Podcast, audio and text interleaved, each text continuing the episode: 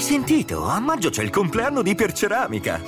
Dobbiamo fare un regalo. Ce lo fanno loro. Per i vent'anni ci sono 20 prodotti con sconti mai visti e mille offerte su pavimenti, bagni, rivestimenti. E andiamo a vederli. Tra l'altro in negozio c'è anche Ristruttura Smart che ci segue in tutti i lavori. Ah, loro ristrutturano e noi risparmiamo. Mi piace. Iperceramica. Vieni a innamorarti di casa tua. Ciao a tutti amici delle messaggerie musicali e benvenuti alla nona puntata di Pop Porno, luogo dove ormai lo sapete cerchiamo di fare luce sulle teorie più assurde e per questo indispensabili degli ultimi anni. Anche questa puntata è dedicata a un tema caldo e che ci sta particolarmente a cuore. Il fidanzato di Vera Gemma, Jeddah? Ti spedisco in convento? Il nuovo reality di real time? Ma che? Oggi si parla di un argomento decisamente meno impegnativo. Il Club dei 27, un gruppo esclusivo ma così esclusivo che nessuno vorrebbe farne parte. Questo è Pop Porno. Mai come nell'ultimo anno siamo stati attivi sui social, lo dicono i numeri, le ricerche. Oltre 300 milioni di persone in più hanno utilizzato internet negli ultimi 12 mesi. Dai gruppi WhatsApp alle stanze Clubhouse siamo sempre in compagnia della gente più giusta. Ma sapete qual è il vero gruppo in cui non entrerete mai? Il Club dei 27 per una questione anagrafica. Se siete nati dopo il 1994 siete ancora in tempo, ma anche perché semplicemente come me siete privi di ogni tipo di talento. Che poi non è vero, ognuno ha il suo. Io per esempio so fare i peti con le mani. Sembrano veri, eh? Ma cos'è il Club 27? Come tutti sappiamo è un club in cui si viene tesserati solo se si è famosi e se si muore a 27 anni. non male come quota di iscrizione. Ma perché si parla di club? Perché purtroppo, a conti fatti, sono molte le celebrities che proprio a quell'età ci hanno lasciato le penne.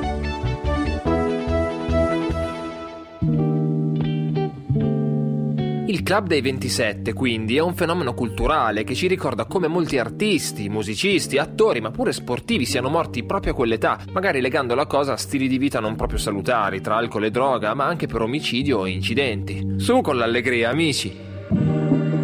Ovviamente però ci sarebbe dell'altro e secondo molti dei nostri amici che popolano il web, qualcosa di più oscuro, sinistro e misterioso si celerebbe dietro queste morti. La prima domanda da farsi è, le celebrità in generale hanno più probabilità di morire a 27 anni? Il British Medical Journal ha pubblicato uno studio nel 2011 proprio per capire se, di fatto, quella sia un'età pericolosa per le persone famose, musicisti in particolare. Rullo di tamburi, lo studio ha rilevato che no, non c'è un picco di rischio intorno ai 27 anni, ma il rischio di morte per i musicisti famosi tra i 20 e i 30 anni di età sarebbe da 2 a 3 volte superiore rispetto alla popolazione generale del Regno Unito. Non che ci andasse sto studio, però. La ricerca ha concluso che la fama può aumentare il rischio di morte tra i musicisti, ma questo rischio non sarebbe limitato all'età di 27 anni. E beh, grazie al cazzo. Un altro articolo dell'Independent pubblicato nel 2015 ha fatto un bel ricercone nelle statistiche dietro il Club dei 27 e anche qui non ci sono state prove evidenti che dimostrassero che le celebrità avevano più probabilità di morire a quell'età. Ma quindi perché la leggenda? E quali sono state le prime morti ad attirare l'attenzione? Il primo tesserato, chiamiamolo così, è Robert Johnson, cantautore statunitense morto nel 1938 a soli 26 anni. No, dai scherzo, ne aveva 26. 27. La sua morte è quella che molti anni dopo verrà riconosciuta come la prima di questo famigerato club. Ma come è morto Robert Johnson? Vi diciamo subito che le circostanze non sono chiarissime. Te pareva. Leggiamo una cosa che potrebbe essere stata scritta da chiunque su Wikipedia. Robert Johnson muore il 16 agosto 1938 a Greenwood, nel suo Mississippi. Non è possibile definire con certezza quali furono le ragioni del decesso. Il certificato di morte non attribuisce il decesso ad alcuna causa specifica e segnala oltretutto che la ragione della sua dipartita sia da ricercarsi anche nel fatto che nessun medico abbia avuto modo, e non si sa per quale motivo, di prestargli cure durante la fase dell'agonia. Agonia dovuta a cosa?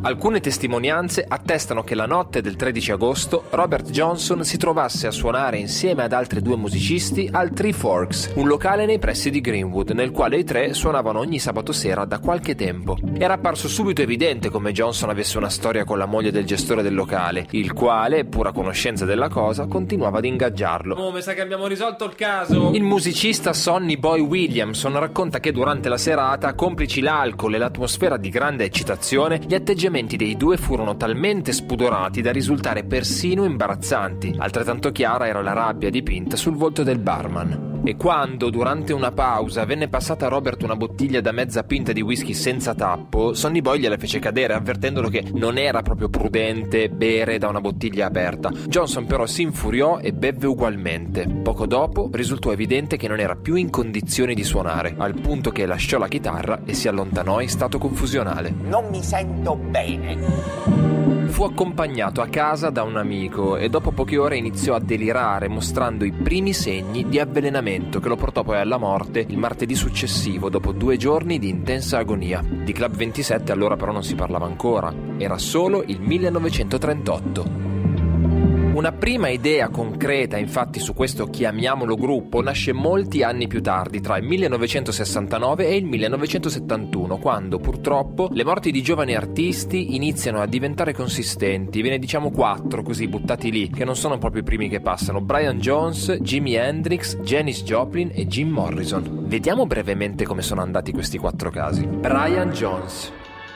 La morte del fondatore dei Rolling Stones nella sua casa di campagna in Inghilterra nel 1969 sembra essere il risultato di un comportamento un filino sciocco. Mischiare alcol e droghe, infatti, e poi tuffarsi in piscina non è proprio una roba da premio Nobel, diciamo. Però, per quanto questo sembri chiaro, la sua morte è diventata uno dei misteri più persistenti del rock and roll, con molte persone che mettono in dubbio la versione ufficiale dell'accaduto. Persino i membri degli Stones hanno espresso dei dubbi. Il mistero della sua morte non è ancora stato risolto, ha detto Keith Richards, subito dopo essersi sniffato le ceneri del padre. Non so cosa sia successo, ma c'era qualche brutto affare in corso. E infatti, secondo alcune teorie, Brian Jones sarebbe stato ucciso da alcuni muratori che lavoravano nella sua casa nell'East Sussex, sfuggiti alle indagini della polizia dopo che il manager della band, Tom Keelock, avrebbe orchestrato un insabbiamento. In particolare parliamo di tale Frank Thorogood, di cui Jones non riusciva a disfarsi. Pare fosse un furbone che rubava e metteva in pericolo lui e la fidanzata Anna Wallin. E la sera del 2 luglio 1969 Brian invita Frank e la sua fidanzata Janet a casa per parlare della situazione spiacevole che si era creata tra di loro. Quello che succede dopo eh, rimane un grande boh. Alcuni sostengono che nella casa ci fosse una festa, a cui parteciparono anche alcuni operai di Frank accompagnati da qualche amica. Secondo altri, invece, in casa c'erano solo le due coppie. Fatto sta che a un certo punto si decide di fare un bel tuffo in piscina tutti insieme. Anna esce per rispondere al telefono e quando torna Brian Jones è morto. Quanto sarà durata questa telefonata? Le tracce di alcol e droga però non sembrano sufficienti a ritenerlo morto per overdose e da lì il mistero si infittisce. All'inizio i media parlano anche di un coinvolgimento di Jagger e Richards che non partecipano ai funerali, ma poi nel 1994 un colpo di scena. Frank Thorogood, poco prima di morire, confessa a Tom Keelock che la morte del musicista sarebbe avvenuta per un gioco in piscina finito male. Roba tipo vediamo quanto resiste con la testa sotto, dai. Beh, rimane l'unica testimonianza comunque, prove non ce ne sono e altri testimoni nemmeno. Nel 2009 la polizia comunque ha riaperto il caso per poi chiuderlo per assenza di prove. Diversa e meno misteriosa è la storia di Jimi Hendrix che nelle prime ore di venerdì 18 settembre 1970, mentre stava con un'amica a Londra, prese dei sonniferi. Nessuno sa con certezza quante pillole ingerì o se capì cosa stava prendendo. Il farmaco era il Vesparax, un forte barbiturico. Mezza compressa era sufficiente a far addormentare un uomo per 8 ore. Jimmy potrebbe averne ingoiate fino a 9. In più aveva bevuto. Jimmy prendeva una manciata di merda senza nemmeno sapere cosa fosse, disse il suo amico Deering Howie. Lo trovò nel letto la sua fidanzata Monica, morto stecchito, soffocato dal proprio vomito, come dicono quelli più eleganti. La miscela di anfetamine prese a una festa la sera prima, alcol e sonniferi è stata letale. E poi c'è Janis Joplin, eppure lei pare che non fosse proprio sta salutista. Il suo corpo fu trovato nell'ottobre del 1970 nella stanza di un hotel di Los Angeles. L'esame autoptico stabilì una morte accidentale causata da overdose di eroina e fu trovata 18 ore dopo il decesso con il viso riverso sul pavimento e fuoriuscite di sangue ormai coagulato dal naso e dalla bocca. Le ipotesi più plausibili sono quindi un suicidio inconscio o un tragico incidente. C'è anche quella dell'omicidio, anche se più improbabile e meno gettonata. Secondo molti la sua è stata una morte annunciata. Quando ti avvicini troppo al fuoco, finisce che ti bruci. Sono queste le parole della sorella minore di Janis, Laura. Alcuni aspetti della sua esistenza erano eccessivi ed estremamente rischiosi, ha continuato. L'addiction all'alcol e alla droga, le sue pazzie automobilistiche, il suo apparente disprezzo verso tutto ciò che rappresentava uno stile di vita sano. Faceva questo per reagire a modelli che detestava, quello delle sue compagne d'università, quello che avrebbero voluto da lei i nostri genitori, quello che allora pretendeva l'industria della musica da una donna e inoltre quello che richiedevano i fan e quello che si aspettavano i suoi presunti amici. Infine arriviamo a Jim Morrison. Il 3 luglio del 1971, a 27 anni pur dimostrandone 42, Jim Morrison viene ritrovato morto nella vasca da bagno del suo appartamento parigino. La cosa curiosa è che non verrà mai eseguita nessuna autopsia sul suo corpo, ma soprattutto che esiste più di una versione sulla sua morte. La prima è che abbia sniffato per sbaglio l'eroina di Pamela, sua compagna, pensando fosse cocaina, con conseguente emorragia interna. Oh Jim, metti che era allergico proprio a quella, eh? La seconda è che Jim invece non abbia assunto eroina, ma fosse affetto da gravi patologie respiratorie peggiorate dal consumo di alcol e che sia morto mentre faceva il bagno. La terza, invece, quella più misteriosa, dice che Jim non sarebbe morto a casa sua, ma in un locale della Rive Gauche dove si era recato per comprare l'eroina per Pamela. Lì l'avrebbe provata in bagno, rimanendoci secco, e sarebbe poi stato portato a casa dagli spacciatori per evitare che il suo corpo fosse trovato nel loro locale. Resteremo col dubbio per sempre. Fatto sta che Val Kilmer entra nella vasca e finisce il film e io credo solo a quello che vedo. Era come pensavi, Jim.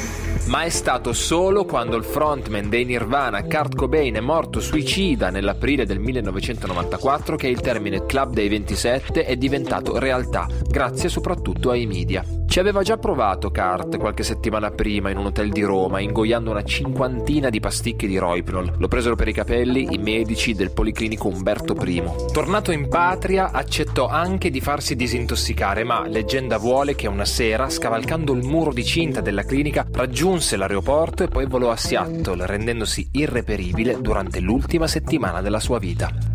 La mattina dell'8 aprile venne trovato da un elettricista sul pavimento della serra del suo cottage sul lago Washington. Accanto a lui la celebre lettera di addio al mondo, pace, amore, empatia. E anche qui ovviamente non mancano le teorie che vorrebbero che il frontman dei Nirvana sia morto per omicidio. Ad alimentare le tesi nell'ultimo periodo si è messo il patologo forense Cyril Wecht, che a dicembre 2020 è tornato sul fatto dicendo che numero uno è impossibile che chi si inietta una dose così elevata di eroina sarebbe poi in grado di prendere tutto il necessario utilizzato, ripulirlo e rimetterlo in un astuccio e poi, nello stato chiamiamolo di beatitudine che piace tanto a chi si droga di eroina, prendere il fucile e spararsi. Inoltre, Wecht ha sostenuto che se Kurt Cobain si fosse realmente sparato, l'arma da fuoco non avrebbe dovuto essere nella posizione in cui è stata ritrovata. Questo però, sottolinea il patologo, mette in luce il fatto che a tempo debito le indagini non siano state eseguite in maniera adeguata, archiviando il caso come suicidio suicidio senza pensarci troppo. Anche qui, probabilmente, resteremo col dubbio per sempre. Si arriva poi al 2011, quando ci ha lasciato Amy Winehouse, e purtroppo ce lo ricordiamo tutti. Sul referto che i medici hanno rilasciato dopo che il suo cadavere era stato trovato il 23 luglio nella sua casa di Camden, c'è scritto che Amy è morta per un'eccessiva assunzione di droghe e alcol. Ovviamente questo è solo il triste epilogo di una storia ben più lunga e articolata che vi invito ad approfondire magari nel documentario del 2015 di Asif Kapadia. Insomma, un altro numero 27. E vi abbiamo fatto solo alcuni nomi, potremmo stare qui a raccontarvi le morti di Alan Wilson, Jean-Michel Basquiat, Dave Alexander e molti altri. La domanda quindi è c'è qualcosa dietro al 27? Perché tutte queste celebrities sono morte a quell'età? Inutile dire che sul web negli anni le persone hanno cercato di trovare un senso a questa serie di sfortunati eventi, a volte tirando fuori teorie interessanti. E indovinate un po', siamo qui per vederle insieme. Prima teoria, la teoria astrologica. E se fosse tutto scritto nelle stelle? Lo dicono in molti, ma noi oggi ci soffermiamo su quello che scrive Erin McCann con un articolo pubblicato su ranker.com. Nel testo Erin parte dalla nascita di ognuno e dal tema natale, ovvero la disposizione dei pianeti nel momento in cui veniamo al mondo. Pensate ci vanno ben 28 anni perché la Luna ritorni nella posizione in cui appariva nel momento della nostra nascita. I cambiamenti in questo arco di tempo possono portare influenze positive o negative alla vita di ognuno, aspetti che variano a seconda della posizione della Luna e della connessione con gli altri pianeti. Può andarci bene, ma può andarci anche di merda e state sicuri che se c'è anche solo una possibilità tra le due, beh, indovinate un po'. Secondo chi ci crede, la posizione lunare influenzerebbe la nostra emotività, il nostro livello di fiducia. E beh, è stato scoperto che i membri del Club 27 avevano temi natali in cui la luna era opposta o quadrata a Venere, il che rappresenterebbe una sorta di lotta innata tra i due pianeti. Ovviamente sto facendo finta di capire. Insomma, luna opposta a Venere varrebbe a dire che la persona in questione ha un costante e incolmabile bisogno di affetto, un bisogno enorme, quasi soffocante. L'articolo continua così. Luna quadrata a Venere spesso porta le persone a dare molto valore alle loro relazioni intime, a volte troppo valore, e possono finire per sentirsi estremamente non amati se i loro bisogni non sono soddisfatti. Queste qualità si trovano spesso nei grafici delle celebrities e sarebbero anche segnali precursori di abuso di droga o suicidio. Sarà, ma preferivo il buon vecchio Paolo Fox. Lo dice anche un altro portale per gli amanti dell'oroscopo, theinnerwheel.com, che conferma che i mesi precedenti al ritorno lunare possono essere particolarmente difficili perché, cito testualmente, ci troviamo faccia a faccia con la natura divorante dei pianeti esterni. Kurt Cobain, leggiamo sul sito, morì quando la sua luna progre- progredita. Morì quando la sua luna progressa arrivò a congiungere Giove, che era sestile a Urano ascendente e legato a Venere, Chiron, Saturno e Nettuno da un grande trigono. Cazzo, come avevo fatto a non pensarci? Figlio diletto, la fortuna sarà con te. Insomma, durante il ritorno lunare progresso possiamo sentirci stanchi del mondo là fuori e tutto ciò che vogliamo fare è tornare al grembo materno, da dove siamo venuti. Appena passa questo, però bisogna confrontarsi con un altro ritorno, quello di Saturno. Il ritorno di Saturno è il momento in cui, ovviamente sto leggendo, il pianeta in transito fa congiunzione al proprio Saturno natale, ovvero ritorna nella stessa identica posizione di quando siamo nati. Capita ogni 28-30 anni circa, questo significa che se viviamo almeno 60 anni faremo due giri completi. Secondo l'astrologia, Saturno è responsabile di ciò che otteniamo nella vita, dal lavoro alle ambizioni, per arrivare ai sentimenti che proviamo verso noi stessi. E quando arriva, mette in discussione la nostra maturità, al fine di evolverci in una nostra versione migliore. Quando Saturno funziona bene, non siamo più vittime delle nostre proiezioni, ma partecipiamo alla creazione della nostra realtà. Eh, il problema però è quando funziona male. Molti membri del club, che sono diventati famosi nella prima parte della loro vita, invece di essere spinti in avanti dopo che Saturno ha fatto il primo giro, potrebbero aver cercato di fuggire dalla loro vita attuale, magari lasciandosi andare ad abusi di sostanze, per ricominciare da capo. E altri invece, come Ferzan Ospete, ci hanno fatto un film sopra, però questo è totalmente un altro discorso. Cristallo di luna! Azione! Insomma, la questione è molto complessa. Cosa penso di questa teoria? Beh, che ci va un po' di fantasia. Ma arriviamo alla teoria più famosa di tutte, quella del patto satanico. Sul web è sicuramente la più gettonata ed è la classicona del patto col diavolo in cambio di fama e successo. Sarebbe tutto partito da Robert Johnson e secondo la leggenda Johnson non era un bravo chitarrista, era proprio scarso, ma era molto desideroso di diventare un genio delle sei corde, alla Alex Britti per intenderci. E quindi, tac, l'anima non ti serve più? Mettila su Vinted. Il sito De Frischi riporta addirittura le circostanze in cui avrebbe fatto il suo accordo con il Signore delle Tenebre. Una sera praticamente passò a prenderlo Emilio Fede, una notte sentì una voce che gli disse di recarsi a mezzanotte in punto in un incrocio di docheri. Lì fu accolto da un grande uomo oscuro, il demone Papa Legba, che prese la sua chitarra, la accordò e gliela restituì. In pratica la chitarra in cambio dell'anima. Robert Johnson tornò a casa e dal giorno successivo, insieme alla sua chitarra truccata, diventò un fenomeno del blues. Voglio restare tutto il giorno in una vasca. Da un giorno all'altro, te capì? Ora mi informo se si può fare qualcosa di analogo anche con i capelli. Comunque, secondo un'alta sacerdotessa satanica, purtroppo rimasta anonima, a tutti i membri del Club 27 dopo Johnson sono state promesse fama e fortuna in cambio del loro accordo di insegnare ai giovani a servire Satana. Lei sostiene che si tengano cerimonie speciali durante le sessioni di registrazione in cui si applicano benedizioni infernali alla musica. Si vede che non è mai stata uno sportello SIAE a chiedere un modulo per fare una serata. Detto ciò, la sacerdotessa poi ha aggiunto che mentre mentre la musica viene registrata, questi demoni vengono chiamati nella stanza per affliggere il musicista e chiunque stia ascoltando. Non esiste nessun demonio, cara mia. Si chiamano amici musicisti e sono quelli che ti chiedono di mettere mi piace alla loro pagina Facebook. Terza teoria, la teoria numerologica.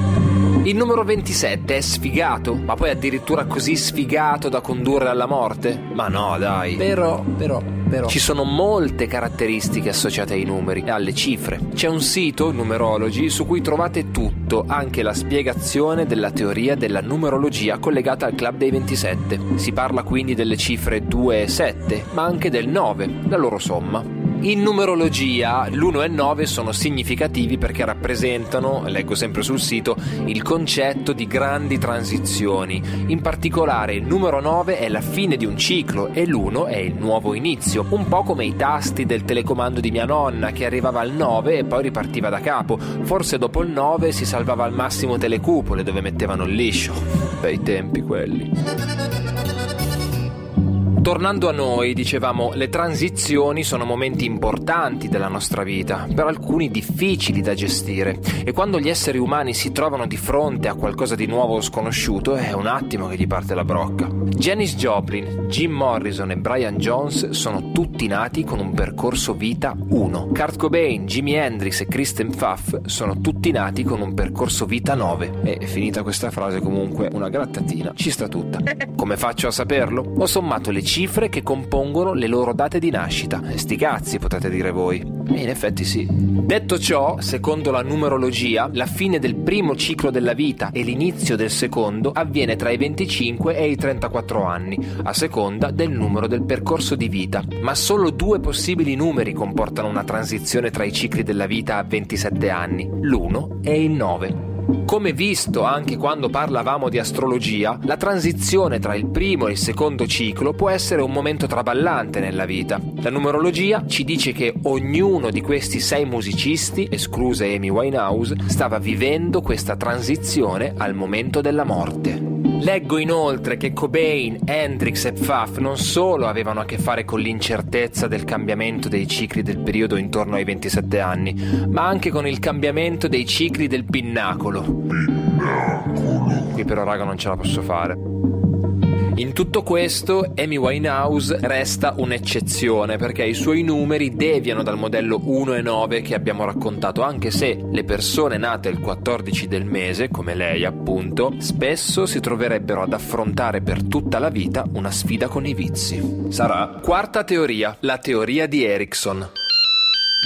Parliamo dello psicologo tedesco Erik Erikson, detto fantasy. Erikson ha sviluppato una teoria sulle otto fasi dello sviluppo psicosociale che avvengono dalla nascita ai 65 anni e più e che sono speranza, volontà, scopo, competenza, fedeltà, amore, cura e saggezza. Mancano giusto lettera e testamento. Secondo Erikson, la crisi psicosociale che si verifica tra i 18 e i 35 anni, cosa piuttosto simile a quello che abbiamo visto nelle altre teorie, famiglie. Sarebbe davvero tosta. Le persone in questo periodo si chiedono: devo condividere la mia vita con qualcuno o vivere da solo? Sono amato? Sono desiderato? Insomma, non è che ci andasse Ericsson per capire che gira e rigira siamo sempre lì. I 27 sono un periodo di merda. Quindi cosa abbiamo capito? C'è un misterioso club che in qualche modo si è sviluppato nel tempo e a cui alcuni hanno scelto di unirsi o molte di queste morti sono dovute a un insieme di circostanze negative combinate con un momento difficile, per dirne uno, il sesto stadio dello sviluppo psicosociale di Eric Erickson? Eh, bella domanda. Non lo sapremo mai, Eric, ma salutaci tanto quei simpaticoni dei tuoi genitori. Sicuramente 30, 40 o 50 anni fa di dipendenze e salute mentale si parlava ben poco, specialmente nell'industria musicale, e pensate che per sensibilizzare l'opinione pubblica sull'argomento, l'organizzazione Over the Bridge ha realizzato una serie di brani perduti dei musicisti che fanno parte del Club 27. Come? Attraverso l'intelligenza artificiale. Il risultato è Lost Tapes of the 27 Club, una compilation di quattro tracce create con algoritmo che prima ha imparato i ritmi, le melodie e i testi dei musicisti e poi ne ha sparato fuori canzoni nuove. Cringe quanto basta. L'associazione fa notare quanto i suicidi nell'industria musicale siano due volte più alti rispetto alla media e che il 68% dei musicisti abbia sofferto di depressione. I brani sono quindi una sorta di visione di quello che abbiamo perso con la morte di questi artisti. Inutile dire che il risultato non è neanche lontanamente paragonabile all'originale. Fan di tale quale show, vi invito ad ascoltare le tracce su Spotify. Il rituale è terminato. Cari amici di Pop Porno, anche questa puntata volge al termine. Avremmo voluto durasse 27 minuti. Ci siamo impegnati, ma non siamo ancora a livello di Paolone Fox. Se l'argomento vi ha acchiappato comunque, vi segnaliamo che anche nel mondo dell'arte figurativa c'è un numero maledetto, il 37, età a cui se ne sono andati i geni del calibro di Raffaello Sanzio, Girolamo Francesco Maria Mazzola detto il Parmigianino. Parmigianino. Ma pure Van Gogh e Alberto Ascari, il poeta delle curve. A presto.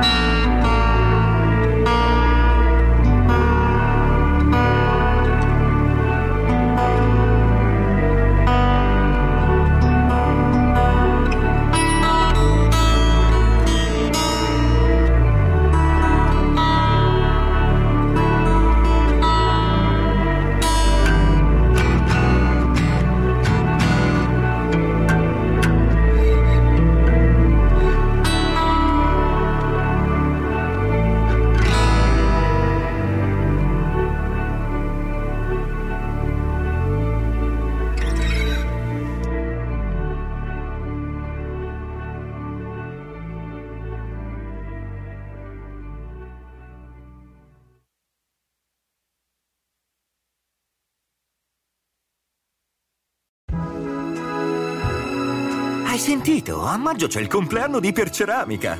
Dobbiamo fare un regalo. Ce lo fanno loro. Per i vent'anni ci sono 20 prodotti con sconti mai visti e mille offerte su pavimenti, bagni, rivestimenti. E andiamo a vederli. Tra l'altro in negozio c'è anche Ristruttura Smart che ci segue in tutti i lavori. Ah, loro ristrutturano e noi risparmiamo. Mi piace. Iperceramica. Vieni a innamorarti di casa tua.